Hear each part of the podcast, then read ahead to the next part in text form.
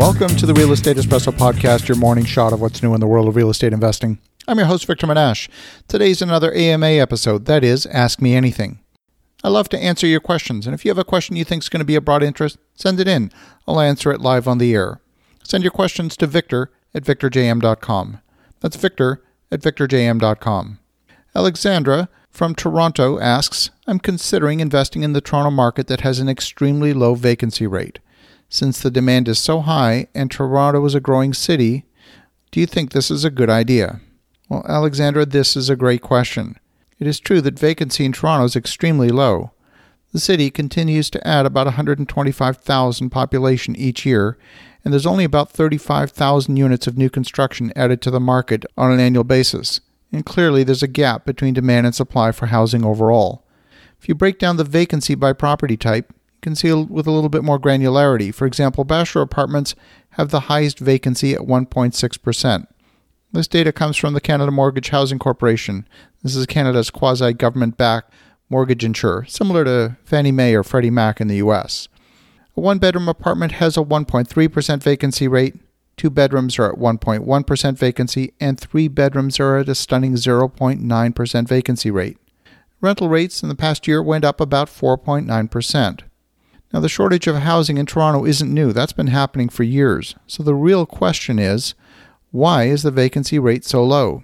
If the opportunity is so amazing, why do we have not more people flocking to invest in the Toronto rental market? It doesn't make sense that the vacancy remains so low for such a long time. Well, in my opinion, there are four factors that contribute to making rentals in Toronto market a mediocre investment. Number 1, properties are very expensive to purchase. We've seen sale prices increase over the past several years, many times in the double digits. When the purchase price increases much faster than the rent, it's hard to make the numbers work. You won't see the market support an 18% increase in rents, whereas in 2016, market prices increased an average of 18% across the entire Toronto market. That's a huge shift. You end up tying up way too much equity in a property for the rent that you can collect. Number two, Toronto and the province of Ontario instituted rent controls which limit the amount of annual rent increase a landlord can demand from tenants. They can set the new price with a new tenant, but for an existing tenant, you're limited to an inflation adjusted index. Percentage doesn't actually keep pace with inflation in many cases, and while the government argues that the increased percentage is indexed to inflation, there are many examples of expenses that have increased much faster than inflation. For example, we've seen electricity prices jump 10% in a single year. We've seen property taxes increase faster than the rate of inflation. Remember, property taxes are indexed to the assessed value of a property. So when a property goes up by 18%, there's no way the property tax is only going up by 2%. Number three, constructing new dwellings in Toronto attracts a very high development fee to the city to pay for increased load on the infrastructure, whether we're talking about water, sewer, electricity, roads, public transit, and so on. And when you've got to write a check to the city for $84,000 to build a new single family home, and you've got a choice to sell that home in the open market where you've got no cap on the sales price versus putting it into the rental market where your rent increases are capped. It's an easy choice. You're going to put that property into the sale market. Number four, the landlord tenant laws in Ontario are heavily skewed in favor of the tenant. This makes the risk of financial loss to landlords much higher than in other areas. When your operating costs are high, Signing yourself up to a large investment with extremely low profit margins put you at significant financial risk as an investor. A lot of the new units that have entered the market have been the result of foreign investment in the condo market, where investors from Asia, notably China, often purchase condo units in cash as a place to safely park money. These folks are not professional investors in the North American sense. Their objectives are different than you and I.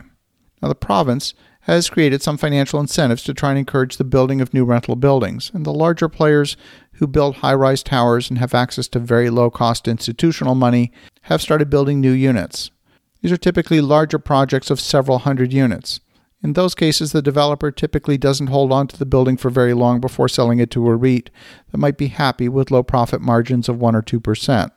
For a smaller investor, those types of profit margins are extremely risky, and unless you're sitting on a massive cash position, you can have a property turn upside down quickly.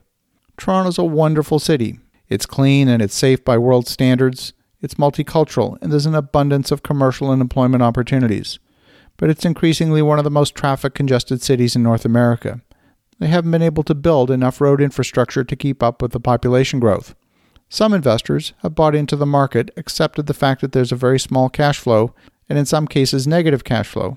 They've justified the investment by saying that they make it up in appreciation. And for some investors, it's worked out okay.